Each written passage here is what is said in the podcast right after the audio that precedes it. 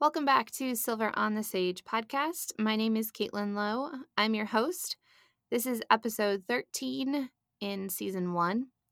And in this episode, we get to talk to Todd Zinn. And in 2000, he was a Trek participant. In 2004, he was a conservationist at Apache Springs. In 2005, he was a conservationist at Cimarroncito. And in 2006, uh, work crew foreman Todd returned as a Jewish chaplain at Philmont in 2014, 2015, 2016, and 2017. He is actually returning to the ranch this summer, 2021, to be an advisor on a trek. So that's pretty exciting. In this episode, we get to talk, of course, about spirituality at Philmont, um, about the rewards and challenges of being a Philmont chaplain, and my favorite part, uh, we get to talk about how we are more more alike than we are different, and how that really unites us as a Philmont community and as a people in general. Once again, and as always, thank you for listening. Let's hike on.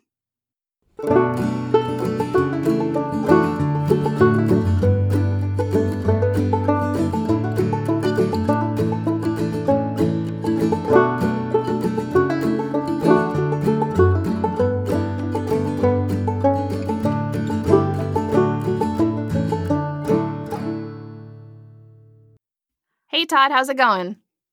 Hey Caitlin, thank you so much for uh, for having me today. Absolutely, this is going to be fun. I'm really excited. Um, and you are coming from where are you at today? I, I am in Chicago, where I live. Uh, I'm sitting in um, in what's become my home office for the last year or so. Um, yeah, and so super excited to talk to you.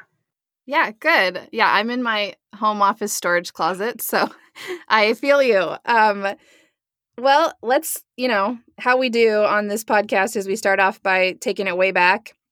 So I'm just wondering um, your story about how you ended up at Philmont Scout Ranch. Awesome. Yeah, absolutely. So, uh, so first, I want to like Caitlin. I want to thank you so much for like for for doing this podcast, for giving like me an opportunity to to, to share my stories. Uh, I want to thank Justin. Um, I, he's a person I really like to talk to as well um, yeah. and has and and for uh, in, in, in, uh, encouraging you to ask me to um, to come on. Um, how did I get to Philmont? So um, my um, I started out in scouting as a tiger cub, um, right? Like, and uh, I like it, it, it. says something both about um, how old I am, um, right? That I've been in scouting since Tiger Cubs. It also says something about how young I am. Yes. Because um, Tiger Cubs is a relatively new program. Yeah. Um, and I was one of the earliest years of, uh, of, of Tiger Cubs, but I started out in Tiger Cubs um, okay. and have been involved in scouting since then, right? Um, through Cub Scouts and Boy Scouts and um, uh, Scouting BSA now um, and uh, for most of my life. Awesome. That's a great place to be. I did not grow up in scouting, but I'm excited to you know try to enter try to do that with my kids now. So I'm really looking forward to when they're they're ready, uh, they're age appropriate. Um, For sure. And you worked at Philmont.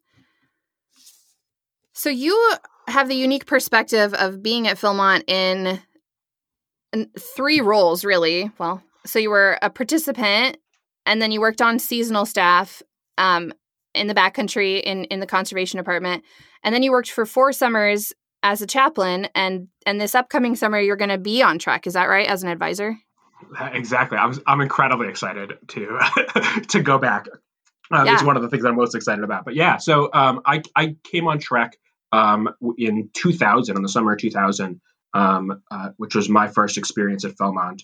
Um, you know, before that, right? I'm a I'm a younger brother, right? Like in like many younger brothers, right? Like we have older older older siblings who um, who kind of blaze the way for us.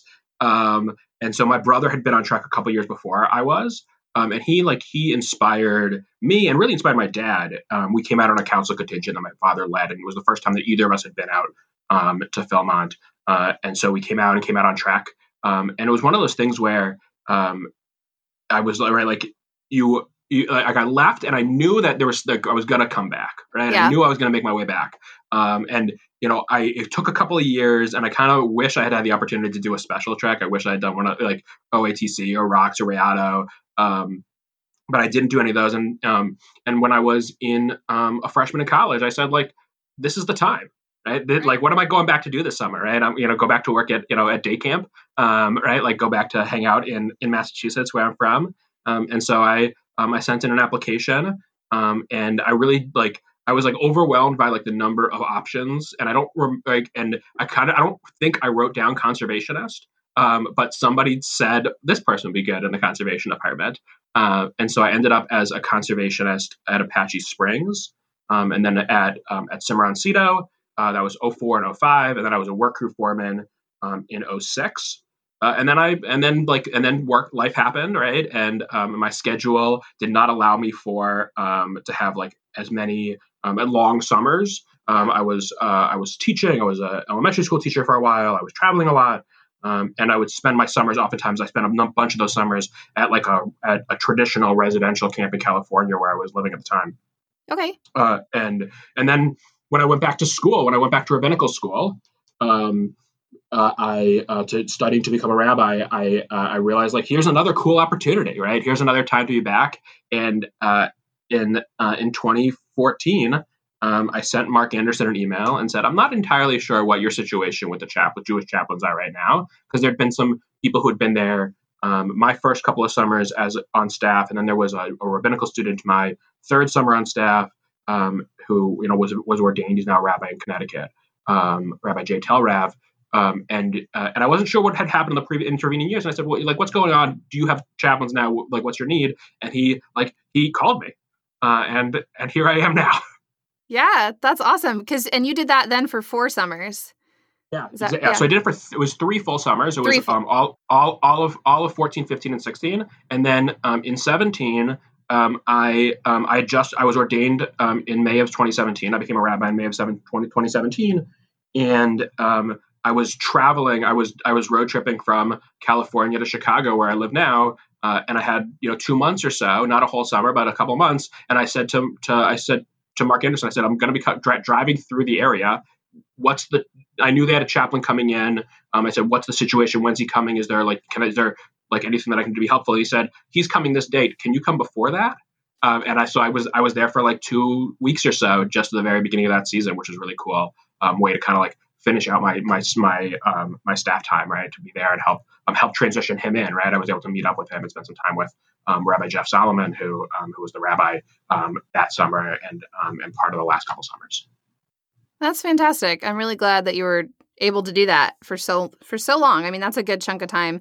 And what like just for those of us lay lay people clergy um what what is that like that like that journey to becoming um a rabbi i mean do you get this question all the time is it something you felt as a child is it something um yeah just a little bit about that yeah, that's a great question, uh, and it's a question I get. Uh, uh, you, and you ask. There's two different answers to that question. One's like the like the like the thoughtful, like spiritual answer, right? Like when did you decide you wanted to become a rabbi?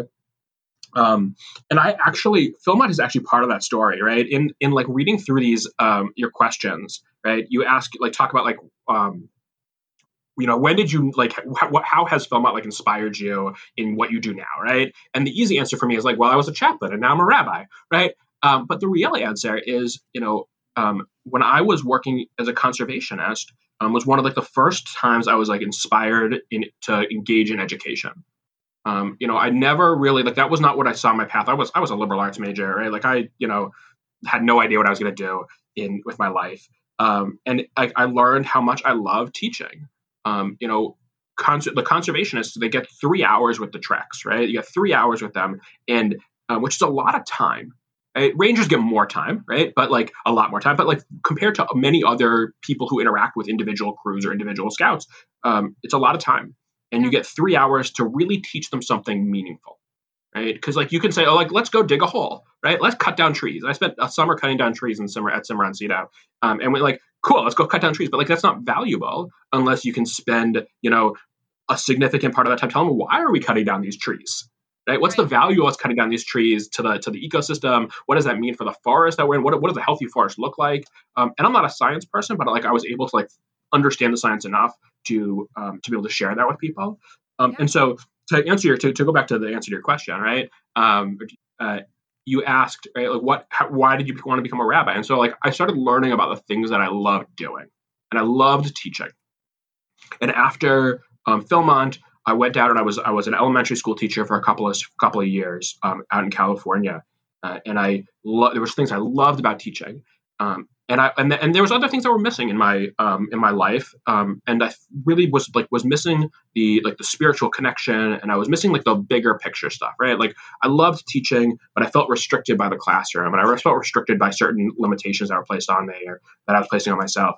Um, and I needed something bigger with with more significant with with a different kind of purpose. Uh, and um, and becoming a rabbi, rabbi literally means teacher, and it's one of the ways that it translates. And so and like that's what I do all day.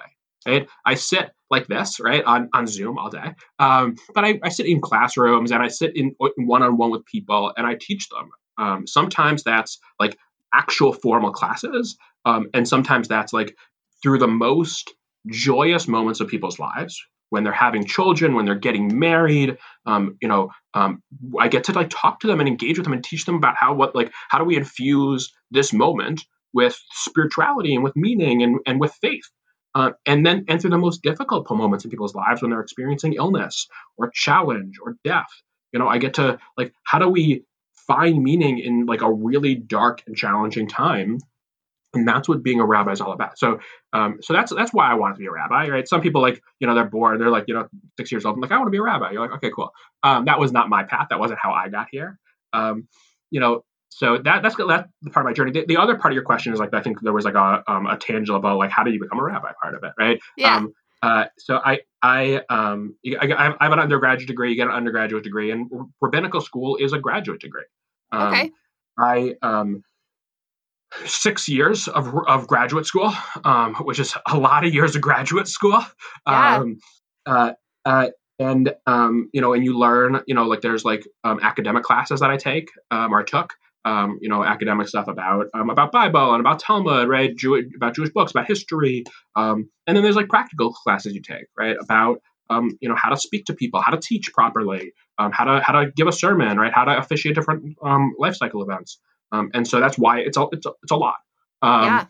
And um, and that's how you become a rabbi, right? And then you get, and the end of it, you get or, you're, you're ordained. Um, and it's it's it's actually um, for people who are Catholic, it's actually not that dissimilar from the from the um, the education process for somebody um, who, who becomes a priest. And Catholics either you either go to undergraduate school or minor seminary, um, and then you go to major seminary, which um, is very is kind of very similar um, okay. in a lot in a lot of ways.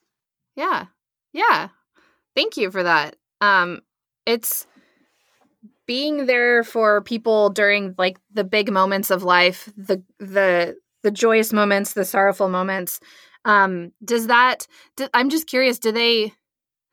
Um, it's so like there's a mentorship, almost a therapy um, side of things. Do they teach you how to kind of protect your own mental health? Like, did you carry that with you?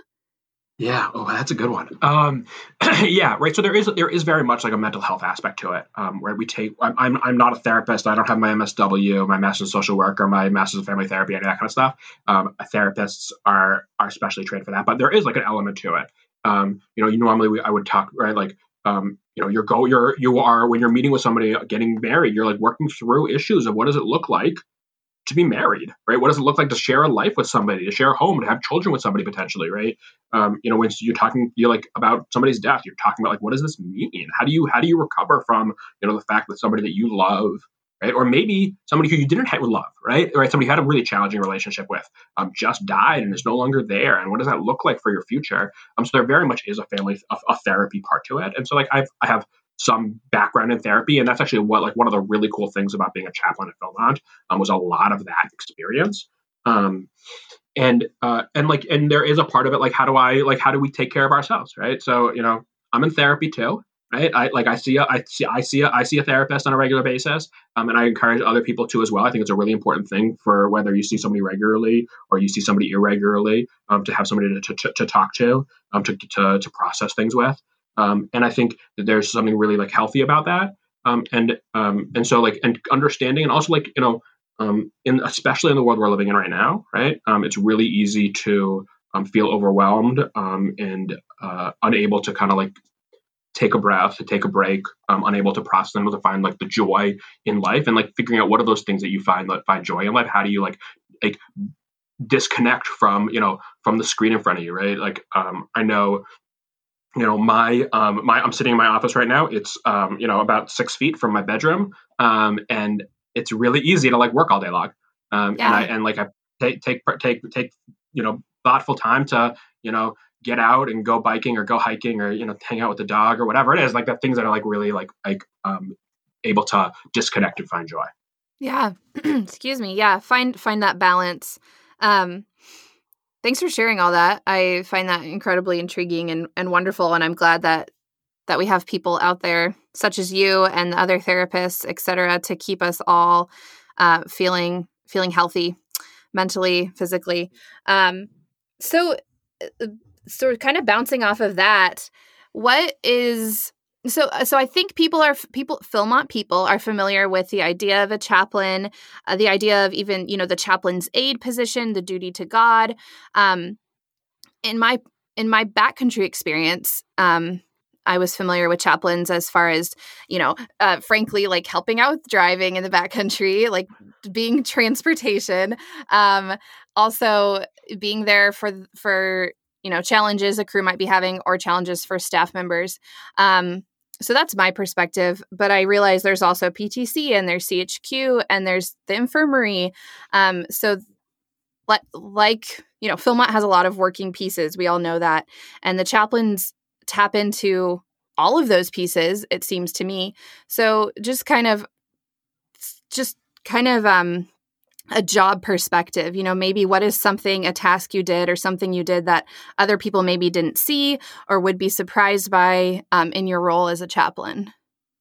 Yeah that's great. And so like i think you're right. Like most people's experience of the chaplains is like services right? So we, we lead service we and, and, and at we lead services a lot uh, right? We're leading it every, every night of the week and we're also there's a variety of special services that we're leading for whether it's for ptc or NAYLE or for special tracks.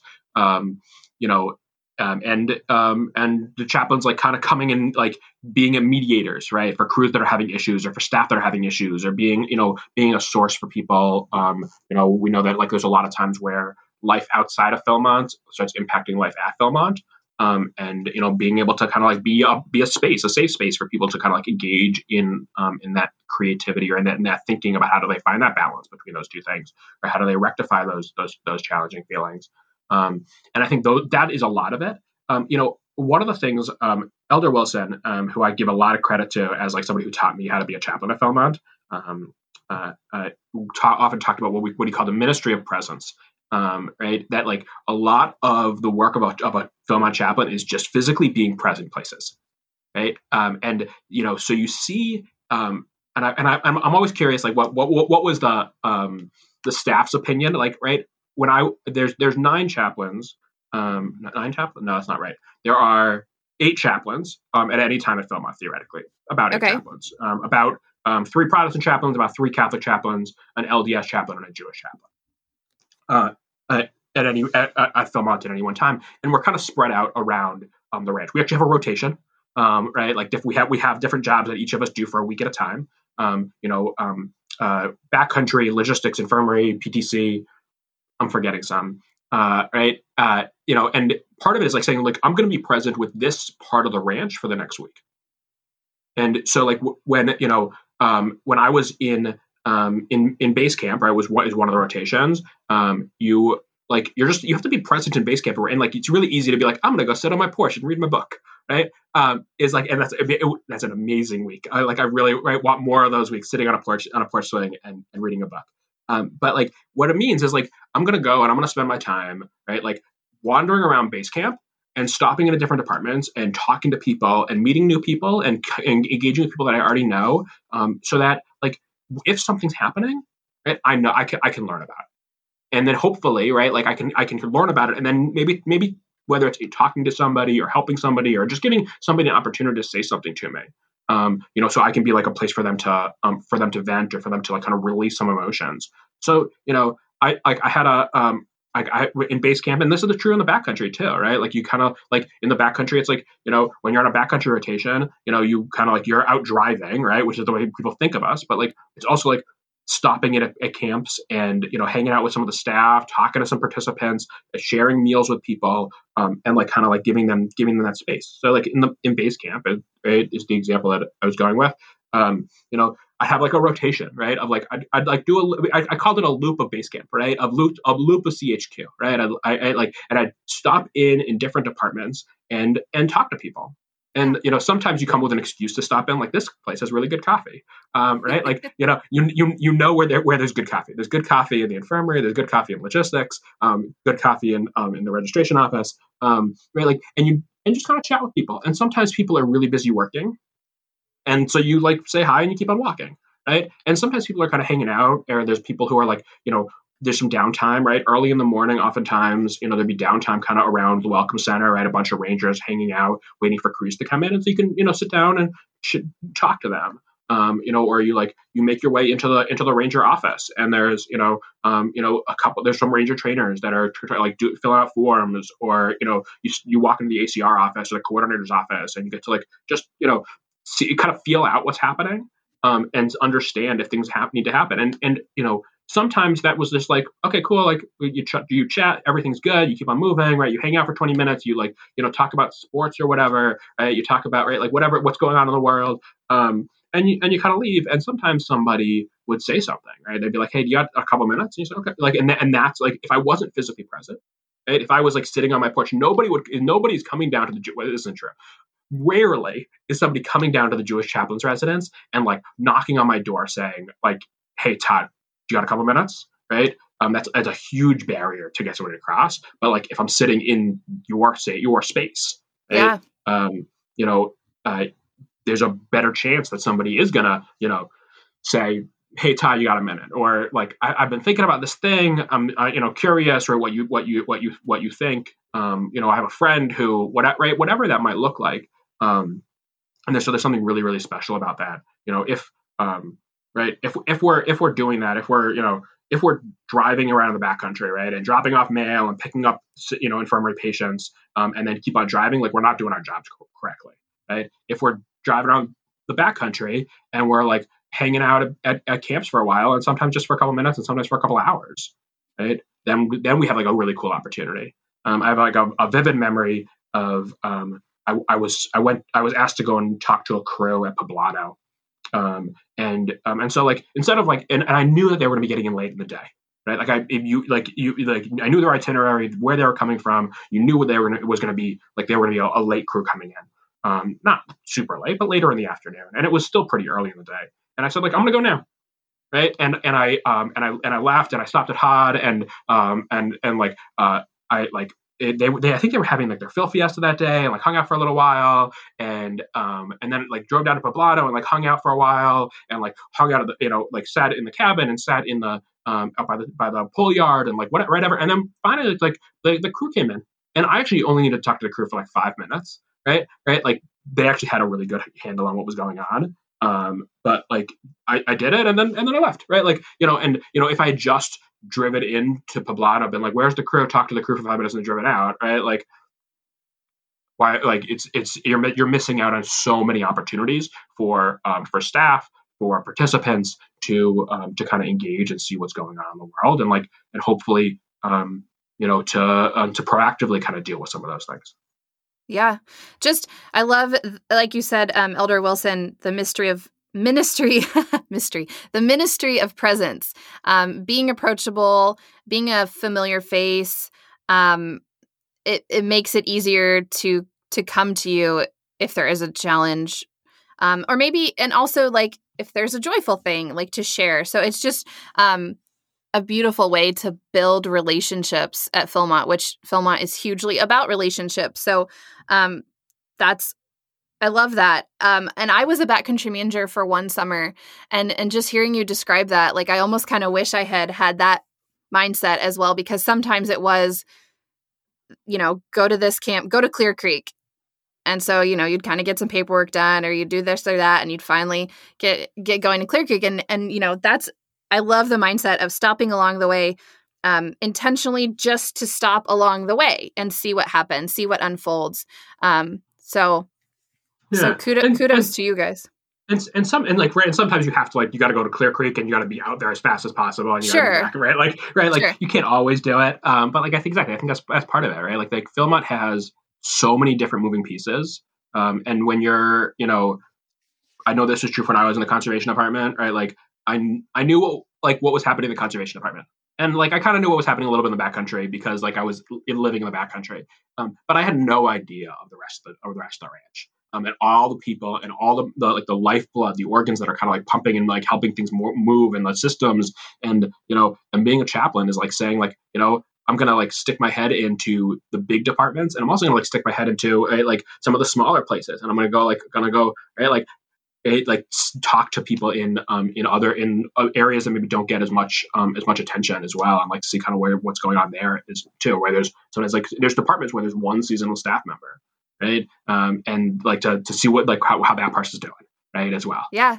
yeah, yes. Um, is does the do the chaplains have any meaningful traditions or fun departmental legacy things you can share? That's a, yeah. So, um, uh, you know, the chaplain. I mean, like the there's some nice like there's like lots of nice things about being a chaplain. Um, you know, the chaplains are oftentimes very very close. Right, there's only a couple of us. Um, you know, where you know there's and only and only some, a few of the of, of the eight of us are there all summer long. Right, the majority of the chaplains kind of rotate in and out for you know a month or a couple weeks. Um, you know um, and so like there's like we're, we're very very kind of close cohesive group um, and kind of all and we're also like all off kind of doing our own thing a lot of the time um, and so like the the, the best um, chaplain tradition i could come up with um, right um, jim johnson at motorpool and and his wife whose whose name i, I forget uh, uh, who who who I should credit because then we, we, he would he would have us over to his house um, two or three times a summer um, for dinner, um, and Jim clearly was not cooking. Um, uh, and it was like one of the like it was something so special because Jim um, is right, like many people know many of the people who like drive right who have driving privileges know Jim as like kind of like this you know kind of grumpy old guy right who um, who like likes to give people problems but he's actually like this the nicest person ever. Um, and we'd like you know go over and, and you know um, it was always like it, you know um, jalapeno poppers and enchiladas and all these like wonderful things that she'd make for they make for us and we just kind of hang out. And I think that was like something that was really really special um, because um, we're a, we're a small department he, he's a very small department um, and it's also like the way that like they would um, you know I think um, we have a lot of appreciation for him right like I, I, have, I have lots of great stories about Jim and Motorpool um, uh, but um, you know, it was it was a really cool way um, for us to kind of connect and to decompress together as a group, which is really nice. Yeah. Also, you know, for someone, it's it's always good to be it's always good to care for people and then be cared for. So that was really good of them to to treat you to a meal in their home. That's beautiful. Mm-hmm. Um, were there any other specific supervisors or mentors that really guided you in your path? I know you mentioned Elder Wilson. Were were there any others? Yeah, I th- I, so one of the things I think about a lot is like um, the um, what are the attributes on specific people that I want to take to embody, right? Um, and you know, because there's there's people who like I think like you know, right, like the people who taught me how to be a chaplain at Philmont, right? Um, Elder Wilson and Padre and Father Ray are the three people that I think about immediately, right? Um, you know, who are people who um, who been around Philmont for a long time and know how to do it and like have different and each of them also like has, are, have very different perspectives on the world um, and very different perspectives of how to be a successful chaplain um, you know uh, padre is really interesting padre doesn't have a scouting background at all um, right he did not grow up in scouting and yet like he's been on a ton of treks and like worked at Philmont for a very long time um, and also like has the wisdom of right of a bishop right like um, which is like a really kind of different understanding um, and um, as a, and as a leader, and um, and Father Ray, who's a lot of Father Ray's experience um, has has to do with uh, with working with police and fire chaplaincy. Um, right, he's a he's a he's a parish priest, uh, or he was a parish priest until retired recently um, in Maryland. But like a lot of his work um, is with is is like is helping support people who are caring for people. Um, and it's a really interesting thing. Father Ray now actually is a Secret Service chaplain, which is really cool. Whoa, um, right? yeah, right, really, really cool. Um, right, so that part of it, but it's also like thinking about like the other people who like have specific things to it. Right? So my my first camp director when I was at Apache Springs, um, is, it was Kyle Robinson, um, who um, it was, and one of the things like I remember from Kyle, um, it was Kyle was it was a second summer in a row that he was the camp, the camp director at um, at Apache Springs. That's not something that's very common, right? People don't usually aren't usually the camp director the same camp two summers in a row. Um, and Kyle had this like he, he, said he did a lot of stuff with Apache the summer before, and one of the reasons he wanted to be back there was because like Apache Springs is the middle of nowhere, right? It's one of the hardest camps to reach. Um, and he said, I want to make Apache Springs be a camp that people respect and want to be around. And the previous summer in 2003, he talks about how like they had their Phil Fiesta and nobody came. Right? It was just, and like right, like they had a great staff and whatever, right? But they, had, they was like a little sad. And he said, "We're gonna uh, for our our Phil Fiesta this year, we're gonna have people here." And true to his word, there were there were more people at our Apache Springs Phil Fiesta that summer than there were at our Cimarroncito Phil Fiesta the following summer right? Nice. Like because like he like he like he developed relationships and we like we all we knew people and we like encouraged people to like hike out to us, right? Come out and hang out and we're gonna we're gonna show you a good time.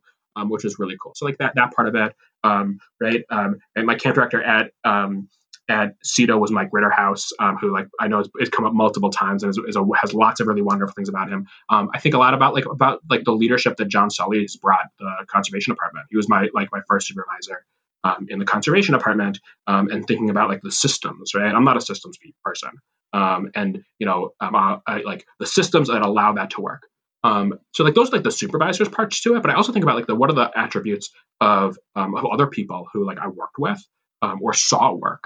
Um, you know, there's there's there's a kind of person, and I think all of us can name people in our lives or who we work with who like fit this kind of this space within the Philmont like the experience that where they have this uh, this like childlike embrace of the Philmont experience right? Where they like yes. they they like they can they can they can throw themselves into i am in 1910 right? I am in i am in 18 whatever and you know and here i am and what is it right? Like and, and like can really embody that and yet at the same time they can like um flip the switch and like be ready to like take something really seriously that needs to be taken seriously um, you yeah. know, some people are really good about having fun and aren't able to flip the switch. Some people are really good about, about being serious when it needs to be serious and aren't able to have the fun. And there's like another there's another switch to it. And so when when I worked at Cito, there was a guy I worked with. His name was Tech, um, who like did that for sure. Um, uh, uh, we uh, he he he like he figured out ways to make things fun that were not fun. Um, he built he uh, that summer at some point during the summer he built a backpack out of um, out of some leftover climbing rope um, uh, an, an, an, old mailbox we found in like laying in storage and two broken coffee cans. Um, and uh, and if, if you if you want, there, I'm sure there's a picture of this on my Facebook. Um, I know for sure there's a picture on Mike Ritterhouse's Facebook um, of this uh, of this because what he ended up doing um, is Mike Ritter Mike got Mike or Tech I'm not sure who which one of them did it got it in got it in the Phil News as like a, a fake ad um, and and and the and the and the quote um, he there was like three different quotes that he like they, they got they, they they made up from people who like worked at Cito that summer. Um, and but the one that I remember the most is one of our other staff members. Their their fake quote was, you know, the best backpack I've ever seen made out of a broken mailbox. Right? Like it, it's just like, and, but like that kind of like childlike quality is like so ridiculous, and it's also like something that allows Philmont to be Philmont, right? Um, and like you know, um, how do we like those of us who maybe less have less of that childlike embrace able to find that childlike embrace in the moments. Um, you know yeah. I, like the I, I um I was thinking um another one of those characteristics there's like I think a, a lot about like the words that we use right? And the and what the words that we use um, say. Um you know when I was um, when I was a chaplain we had there were two um, I don't remember which summer it was maybe maybe 2015, maybe 2016. The Rayado Trek coordinators were um, were Morgan and Mary, um, and um, and they um, we often talk about like Rayado Trek, the Rangers who are leading Rayado Treks as being Rayado Rangers, right? And right. Um, and they said and they said no, that's not true. They said they are Rangers on Rayado. Right. And like that, like that, and, and the, the point that we're making, right, is you are a ranger first, right? And if you look at the and if you look at the back of anybody's um, uh, uh, name tag, right? Where like where their job is, it says ranger, comma, and then it'll say chief ranger, right? Chief or associate chief, or it says chaplain, right? Dash Jewish, right? And it says like that I'm I'm at my core, I'm a ranger, and, and this is what I happen to be doing for the next three weeks. Right? This is I happen to be I happen to be out on Rayado, but I'm at my core a ranger, and I think and, and like understanding that is really important. Just like at, at, their core, right? You know, Matt Nutt might be a, a is a ranger. He's not the chief ranger, right? He's a, he is a ranger and does all the things every other ranger does. Um, so I think like th- those those are the things I think about a lot as people um, who like have specific and I, and like those are some individual names, but like I think there's a lot of people who like embody some of those characteristics. Um, they think of, that they think about right. Um, I know on a previous episode, um, Kyle and um, and his sister Robin were talking about like trailheads versus tr- turnarounds, and it's like very similar. Like, what do we think about um, you know the words that we use and how they impact people, um, and like messages that they communicate? Yeah, absolutely. I when I was dreaming up this idea of the podcast, you know, I have this like notebook full of just like brain dumping ideas. And one of the things that came up was um like Philmont the Philmont language. I mean, there's a whole like vocabulary and and vernacular. It's just like there's iCamp and there's all these different words and there's lots of different acronyms too. And um I, I like the point you make about the name tags and what they say on the back and and and kind of at your core what what you are what you are for that summer for for for that position. Um so you mentioned there's at any given time around eight chaplains and and um with several different uh faiths protestant um catholic jewish lds am i missing any no that's it right? Yeah protestant catholic um, jewish lds yeah four yeah. do you ever were there ever challenges where a, a specific religion like felt like they were underrepresented or, or you couldn't uh, like did you ever have a challenge counseling someone who didn't share your faith? I guess that's kind of two questions. Mm. it's, it's interesting so yeah it is two questions. So i think um because you know at philmont it, there doesn't seem to be any butting of heads between the faiths, which is beautiful. And may- maybe that's false, but in my perspective, I, I don't see that, that you seem to work cohesively. You know, in the outside world, not so much, maybe all the time. Um, so it's just really a beautiful, interesting thing to consider. Yeah. Yeah. Um, so I think there's, there's, there's a couple of parts to that, right? Um, you know, the, I want I want to address actually the first part of the question you asked first. Sure. Um, the like the ideas are, they're they underrepresented, right? Because like the, we there's, there's there's four group faiths that are represented, right? Which is actually interesting because three of them are Christian, right? And then there's Jewish, right? Um, and um, and there's lots of other people of other faiths that are at Philmont, right? Whether we, we have we, we have Muslim um, scouts and staff members, we have Hindu and Buddhist, we even even like other Christian faiths, right? There's there's oftentimes there's Greek Orthodox uh, uh, um, uh, scouts, and right, I, we I encountered like I learned at Philmont first the, for the first time about Jain, which is a, a, a religion. Um, uh, you know, and what that what that means, right? Because there was a trek that came through that that um, a number of them were part of the Jain faith, um, and so there's like a lot of those um, like the differences, and we think like, well, why, why is there not right? Like, why is there not a Muslim chaplain at Philmont? Um, and honestly, I don't I don't have a great answer for you, right? I think like part of the answer is like there's a historic like there's there's, there's these are the four faces of Philmont, right? Um, and uh, and that's the way it is. Um, sure. Part of it is is like it's it's it's hard, right? It's, it's hard for them to get a Jewish chaplain every summer. Right? There's been numbers of summers, and I believe this is true. Some of the summers that you worked at Philmont, or there wasn't a Jewish chaplain. Yes, um, that's correct. Right? Yeah. Right? And so like like it's like that. That's part of it is like just the logistical nature of it. Um, part of it is like historic nature of it. Um, and so like and I think one of the things that we need to think about doing as scouting becomes more diverse, which is a really important part of the future of scouting. Um, you know, is like by you know showing representation of other groups and other faiths in leadership positions, like right having Muslim chaplains of Philmont. Right, there's like there's a great Muslim display at Jamboree every year. Right, there's a great Buddhist tent at Jamboree every year. Right, like like let's like what's the next step there at Philmont because there because there could be right. There's no reason there isn't. Um, so that, that that's the first part about it is thinking about like representation. Um, and it's also like it's and it's and it's hard, right? Like Philmont, Philmont is a um, is an aircraft carrier, right? Like Philmont is a big thing, and we all know from this week, right, how difficult it is to move a large ship, right? Yeah. um, Indeed, in the Suez right? Canal. Like, exactly right. Like there's it's it's hard, right? Like um, and so like you know um, and it, and it and it costs money and there's like a lot of but like it's it's an important thing for us to start talking about because once we talk about it, then we can start making a change. So that's yeah. that's part of it.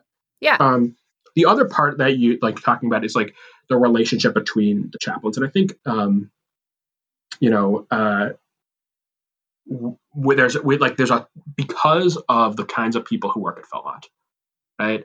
Um, because of the kinds of people who work at Philmont, there is a huge amount of respect for each other, and I don't think this is unique to the chaplaincy, right? I think this is something that exists throughout the people who work at Philmont, the kinds of people who are attracted to Philmont. Um, that there's a, a, lot of that respect, um, and I think there's also an acknowledgement that there's a lot more that makes us similar than makes us different. You know, um, like at our core, at our core, every religion is trying to do the same thing. Every religion is trying to tell you, right? How do you find meaning in life? How do you find connection with something that is greater than yourselves? And some of us call that connection God, and some of us call that connection Allah or um, or Jesus or right something else, right? Like we all we're all talking about like how do we find that connection that's greater than ourselves, and how do we make an impact in this world? I mean, how do we find the rules and the morals and the values that are going to guide us through this world? Um, and I think like when we understand that at our core, we are where there's a lot more that is similar to us than that is different. That it allows us to become together. Um, there's a there's a story, and I've been told this is not a true story, but I'm going to tell it anyway. Okay. Um, the the uh, the National Jewish Chaplain a couple years ago was on a um, who uh, was on a um, very active in like the um, in, in world scouting um, was on a trip and encountered um, one of the leaders of scouting in Saudi Arabia. And he said, and like, and here's here's a here's a, a rabbi and like and a and a and a you know a, a, a religious Muslim from Saudi Arabia, right? Clearly, don't have a lot in common, right? And they encountered each other, and he said like, and you know, um, and the um, the the the the Muslim leader, right? I want to I want to say it was an imam, right? Like said, like you know what, we might have a lot of stuff that's different about us, but we're both scouts, right? And that's so, that's so much more important than the things that are different about us. I've been told it's not a true story, but I tell it anyway because I think like the, the values that like in, encounter are um, uh, yeah. are the same. Yeah. Do you have you ever had any problems counseling a crew or a participant who was a different faith for, from you, or is it the same thing? You you have more similar similarities than differences. Yeah, I, I, I never had an issue.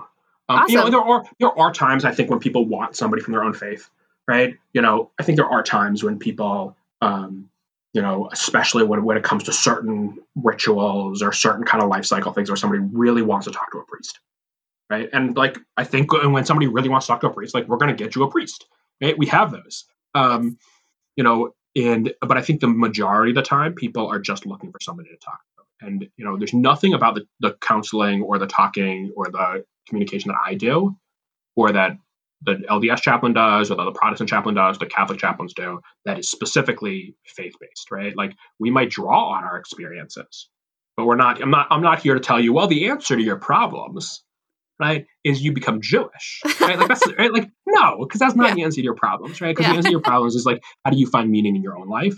Um, you know, and um, and so I, have like luckily I've never had that happen. Um, and I think um, you know, I think that's I think that's part of like who comes to Philmont and what they're embracing. And I also think about like what are what are the kinds of um leaders, the the, the scout leaders, and the and the people who are inspired to be chaplains at Philmont right? Yeah. I know yeah. that the majority of people I'm going to interact with and I'm going to counsel on a daily basis at Philmont are not Jewish. And it's very rare that when I when I do work at Philmont, I was encountering somebody who's Jewish. Um, and I think that's important to know. You know, um, if if we if we walked in um, and said, you know, you take the Catholics and you take the Protestants and you take and you take the LDS and you take the Jews and like those people over there, they can be they'll fend for themselves. Like one, like I'm not going to be very very busy. There's other people are going to be very very busy, and then like and then um, and that's and that's not well, like what works, right? Because I think I also like sometimes, right? Like sometimes people want to talk to somebody their own faith, but sometimes people just want to talk to somebody who like they identify with other reasons, right? And so like I would sometimes in, and talk to people who were very you know religious Catholics or members of the LDS community um, who like they wanted to talk to me because like you know they knew that I had been a been in uh, in conservation, and they were like that felt like that felt there was a connection there, or we were both from you know we were both living in california right? Like or like they were like whatever. Sometimes it's something different that they're looking for in that connection that's not necessarily the faith connection. Um, and sometimes it's just like i've seen you around a bunch because you've been like hanging out in the in the ranger office or you've been like you know you ended up at like you know you ended up at fish camp a lot this summer right? Like and so like you're the person that i feel a connection to um, and so you're the person i want to talk to. Yeah. Um, it's good to hear that it transcends religion you know? It's it's not just um it's not just whether you're jewish or catholic or whatnot. It's it's so much more than that which you know is is the hope. And and i think that's what works best and what gets your job done and and really helps people. So, um, I I did have um I, I did post on social media, you know, if there were any questions specifically that people wanted would would have wanted to ask a chaplain at Philmont, and I one that I really liked was um uh, if you want to share like uh your most difficult but most rewarding day as a chaplain at Philmont. That's a that's that's a that's a um a really hard question. It is, and if you want um, to skip it, I've got another one. no, I'm, I, I want I want to try to answer it. Um, okay. I'm gonna try to. I'm gonna and I'm gonna. Um, I'm not gonna do it justice, right? Um, so we we all know, right? In um, we all we all know, right? In the summer of 2016, that right, there was there, there was a flood, um, and um, I think for so many people on the ranch, that was one of their most difficult days.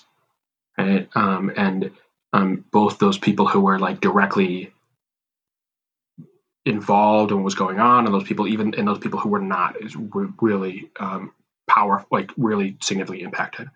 Um, and I think a lot about that day in my life. Um, you know, and early in the morning, I ended up at I ended up at Baldy Town. I ended up spending my entire day there, right? Um, for no, just because like I was there and wasn't, well, they didn't want me to leave. Um, and I spent most of the day sitting next to Sean Murphy um, and not talking to him. Um, and um, and I think you know one of the things that I learned from that experience and from talking to um, talking to Father Ray after that experience, really, is that like each of us is impacted even though like we, we like the focus and the energy is going in one place those of us who are not part of it is are impacted just as much right? Um, and um, and because we because our world is our entire world right um, and we understand that like the, their experience is different and right um, you know I talked um, a couple of weeks later to somebody who who worked in the South Country and in the in the um, in the back end of the South Country, um, and like was real like and so like was not involved in it in what was going on in, in any direct way, but who was was going through a lot of the same kind of challenges that the people who were were.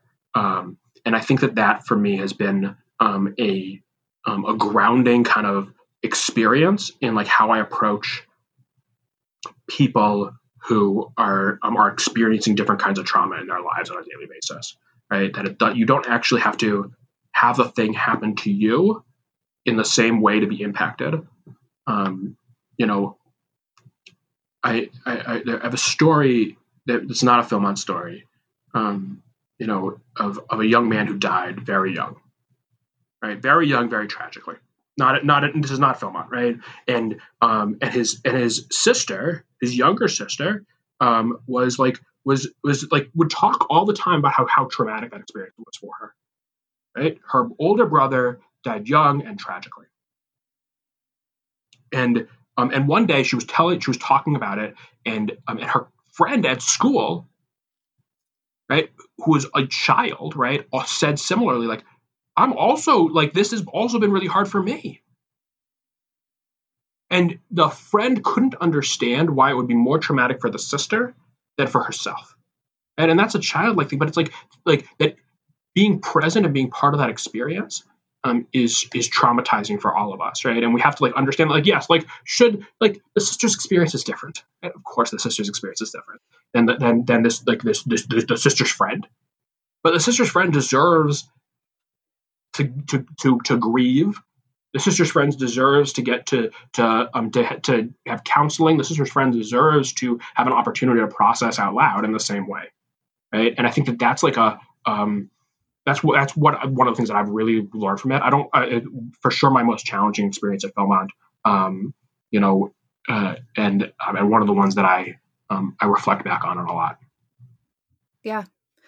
Um kind of going back to when you were saying um finding meaning in your life and and um, whether you call it um, by the name God or Jesus or or what have you, um, it's just to me, it's just like a beautiful testament of like we are all connected and there's a true energy. I mean, it is real. You can feel it. And when things like that happen, it heightens that energy and that awareness and that meaning and con- connectivity. And um, it's, it like, it gives you goosebumps. You just the emotions full flow and i think it's a really incredible part of being a human being to feel and share that connectedness in sorrows and in joyful moments and um, what you were describing just there made me think of like anytime i have a friend who's um, pregnant and then has a child i am just like the day they have that child whether it's a sister or a friend or a cousin i just I can't stop thinking about them because I've had a child and I've experienced that and and um you know it's just like I just want to share that energy with them and I want to call them and see how they're doing and this and that and it's it's a joyful version kind of of of, of what I feel you were explaining because um, we we do all experience it although differently you know we we are experiencing it yeah I think I think that's a that's a nice way to think about it right like, like in the same way we parallel joys and and and um, um, pain right um, and right? Every, every one of us goes to weddings, right? And um, and just because we're not the people getting married, just because it's not our siblings getting married, doesn't mean that we're not experiencing joy in that um, in that moment.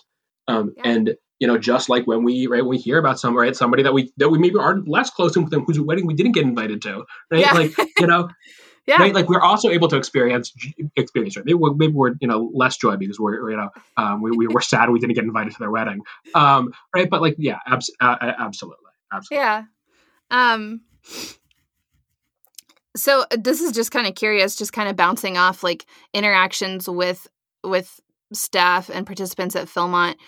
Um one thing that I was taught in the backcountry was um to try and so like if you were having a problem with if a crew was having a problem like you would have to figure out what the problem was and then figure out who you're going to go to like are you going to go to the crew leader or the chaplain's aide or the advisor. And I, am just curious, like, how often do you first approach the chaplain's aide position? Or does it go um, to the advisor? You know, because I guess depending on the height, the situation, I'm just kind of yeah. curious what the the youth plays in that role. So it's it's it's so it's so specific to the problem, right? Right? You know, right? Like if it's a problem with an advisor, right? And you they're they're like you got you go to the you go you got to go to the advisors, right? If you're and it's also like depends upon the kind of information you need to help solve the problem you're trying to solve, right? Because um, one of the things that I uh, when when when when a chaplain gets called out, we're we're given like a little bit of information, like whatever information is communicated over the radio, and you get into camp and you talk to the camp director or the staff that's been dealing with the crew, right? And you get some more information.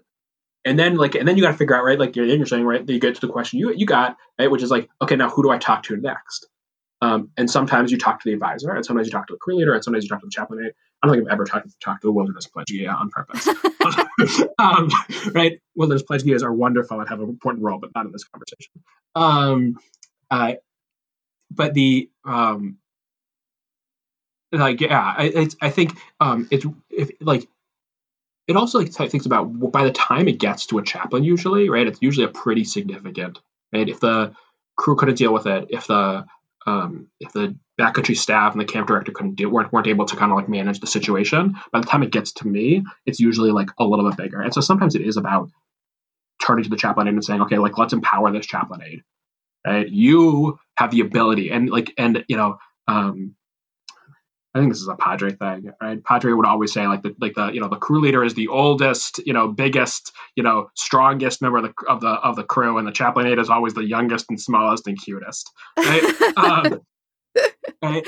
And Um, you know, that there's the like so, but like, how do you empower that that that kid, right? That scout um, to um, to, to, to take on a, a, bigger leadership role. And so sometimes it might actually be dealing with the problem, right? It might be um, giving them like, okay, now that I'm now that I'm leaving, I don't want to ever come back, right? And like now I want to like now I'm going to use this as an opportunity to talk to the cabinet.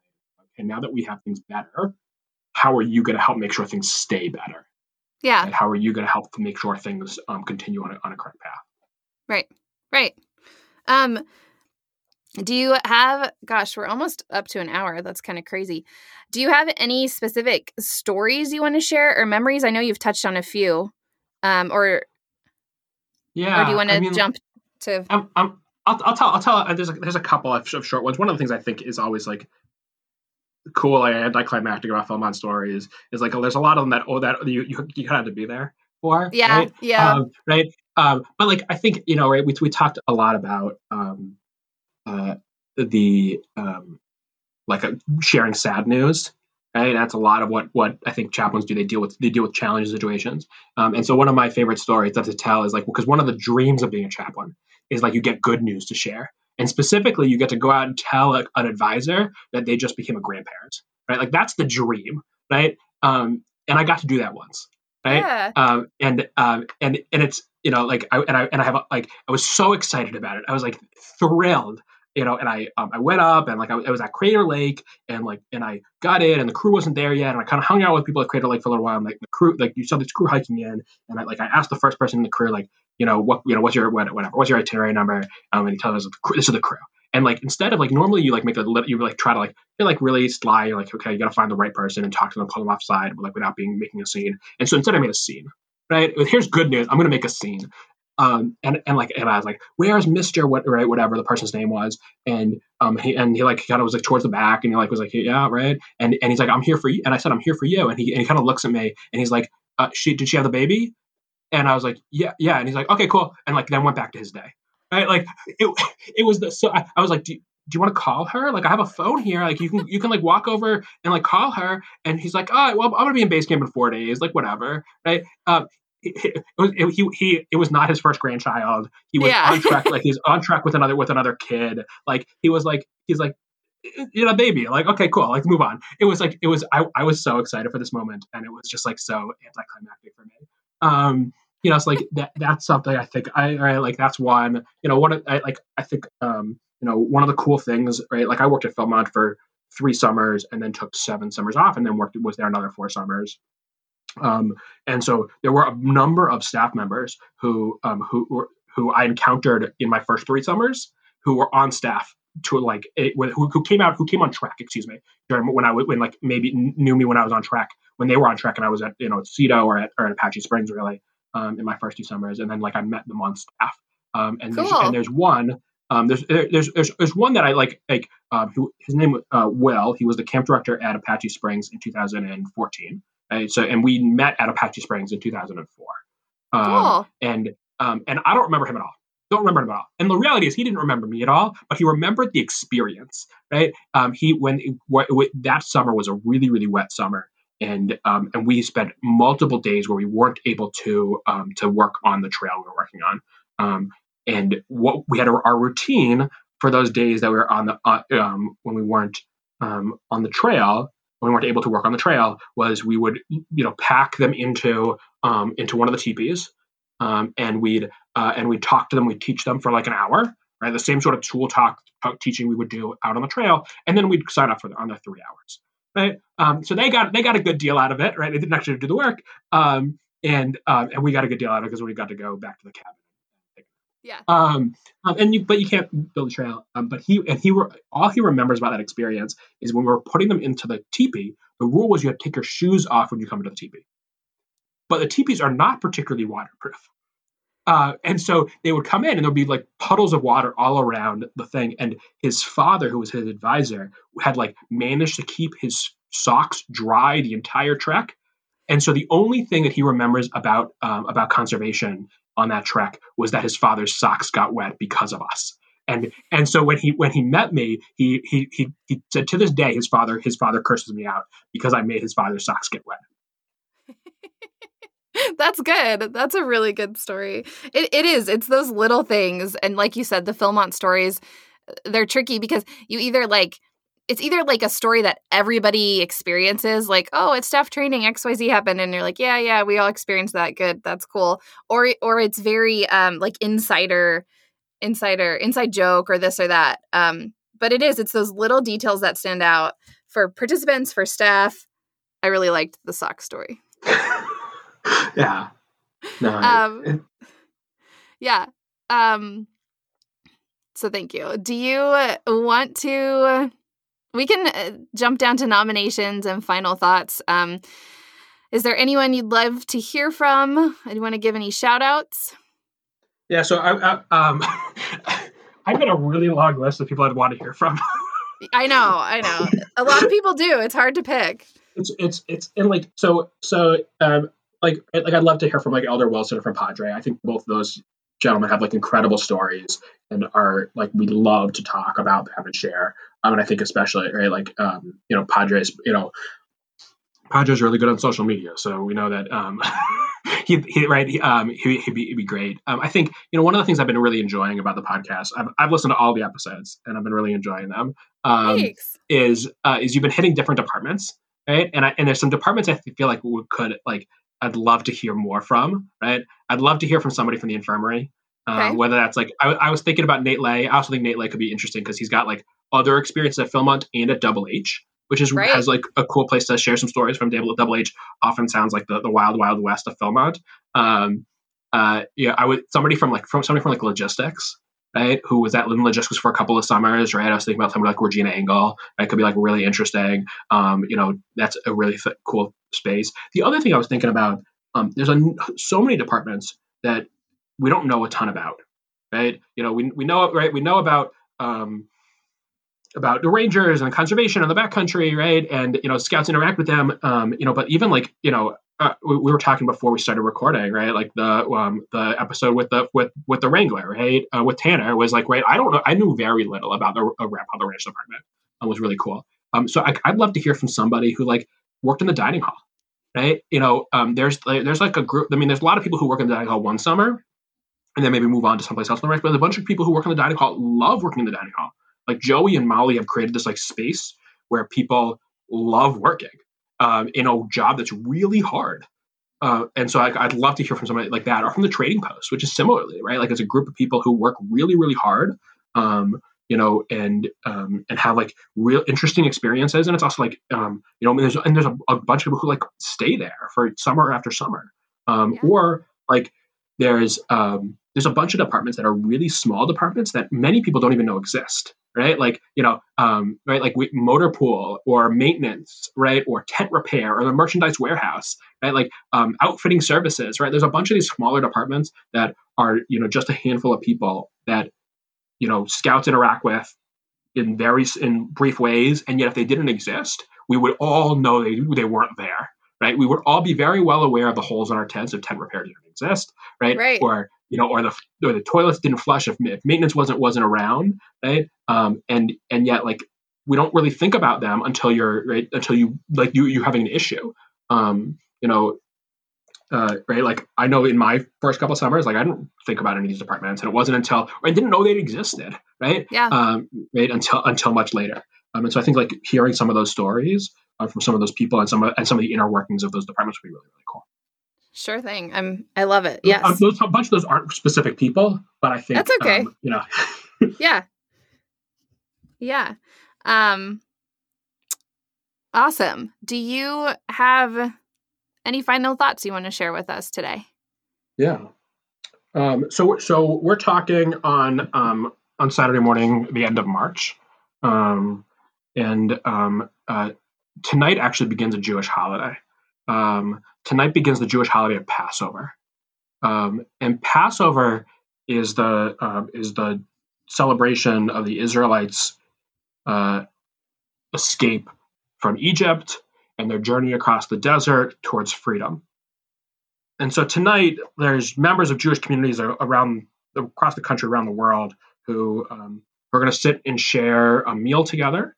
Um, you know, um, they'll sit in small groups. They'll sit um, over Zoom, um, and they'll and they'll tell the story of the Israelites' journey. And when we tell that story, and we go, we're going to go through that ritual tonight and tomorrow night. We're, we're supposed to tell that story as if we went free from Egypt, as if we ourselves went free from Egypt. And when we think about that as like when when you're little kids, you think about oh like you know I experienced the you know the plagues and right like and I you know I walked across the desert and I I watched the seas split and I you know what right and but that's actually not what it means. Right? What, what when, when it says when we went free from Egypt, we're supposed to understand that today we still are going free from Egypt. Right? That today there, there's there's still a journey from enslavement through freedom towards liberation and that journey like that journey isn't an experience of any one person. There's no like right we know that in that in that journey like that god's a big part of like the israelites escape from egypt. And we know that moses and miriam and aaron are big parts of that journey from slavery towards freedom. But there's lots of other people some of them whose names we know and some of whose names we don't know uh, um, names we don't know um, who are part of that journey from slavery towards freedom. And the other part that we know from this story is is the understanding of what is Egypt, right? Egypt is a physical place, but the Hebrew name for Egypt is Mitzrayim, and the Hebrew word for Mitzrayim it it, it means Egypt, but it also it, it comes from the word meaning the narrow place, the restrictive place, the place that exists without freedom. So when we think about these three things together, right, we know that like that all of us are currently in a place that limits our freedom sometimes it's a really like a physical experience, right? We've all been experiencing that year, that this year, right? Like where you know our freedoms are limited, right? That we're not able to go out and celebrate the way we want to. We're not able to spend time with with friends we want to. We're not able to travel we want to. We're not able to go to Philmont, right? In the same way we want to. Um, and yet, all, that's also not just a physical place, right? Like that's that's also an emotional place. Right? Sometimes, right, like we're in an emotional place where we're really challenged. Sometimes we're in a spiritual place where we're going through things internally, right, where we're um, where we're feeling restricted, um, we're feeling limited. We're feeling without freedom. And we know that the only way for us to get from those places, whether it's a physical restrictive place to a place or a an emotionally restricted place or a spiritually restricted place to a place where we have more freedom, is by us doing things together. Right? Us working together in the same way that Moses and Miriam and Nachshon and God were able to like they allow the Israelites to move towards freedom, towards liberation. And the only way to make that happen is for all of us to, to work together. And so, you know, as we think about Passover tonight and tomorrow and over the course of the next week as we celebrate Passover within the Jewish communities, we're going to be thinking about how can we help ensure that we make our way towards a place of more freedom. And sometimes those things are like really easy, right? Sometimes those things are like are washing our hands and putting on masks and right and getting vaccinated when it's our time and it's when it's safe for us right are really easy things. And sometimes those things are really hard things right? To go through like the internal mo- emotional processes to like to understand that we can be our true selves in this world right? That we can experience the world in its fullness. Um, and you know this like this opportunity, right? You, you and I getting this opportunity to talk has been a part of that opportunity, right? Like we've been able to share these stories and talk about our experiences and hopefully like embrace like what our freedom it looks like. Um, and um, and we know that all of us are on that journey together. And so um, so I'm going to encourage right everybody right who who listens right to um, to figure out ways to embrace that journey for themselves right and to um, to make that journey from someplace that's restrictive, someplace that's narrow, someplace that limits themselves towards a place that engages in greater freedom um, for themselves and for the world that we live in. Thank you. Thank you. I hope to meet with you sometime in person someday, Todd. Um, but until then, until our our paths cross, um, it was it was a joy to have you on the show today, and I know others will really enjoy listening um, to all you had to share. So, just thanks for accepting the invitation. Yeah, thank you so much for uh, for offering the invitation, uh, and it's really been um, been an absolute pleasure uh, to get to to spend some time together this morning.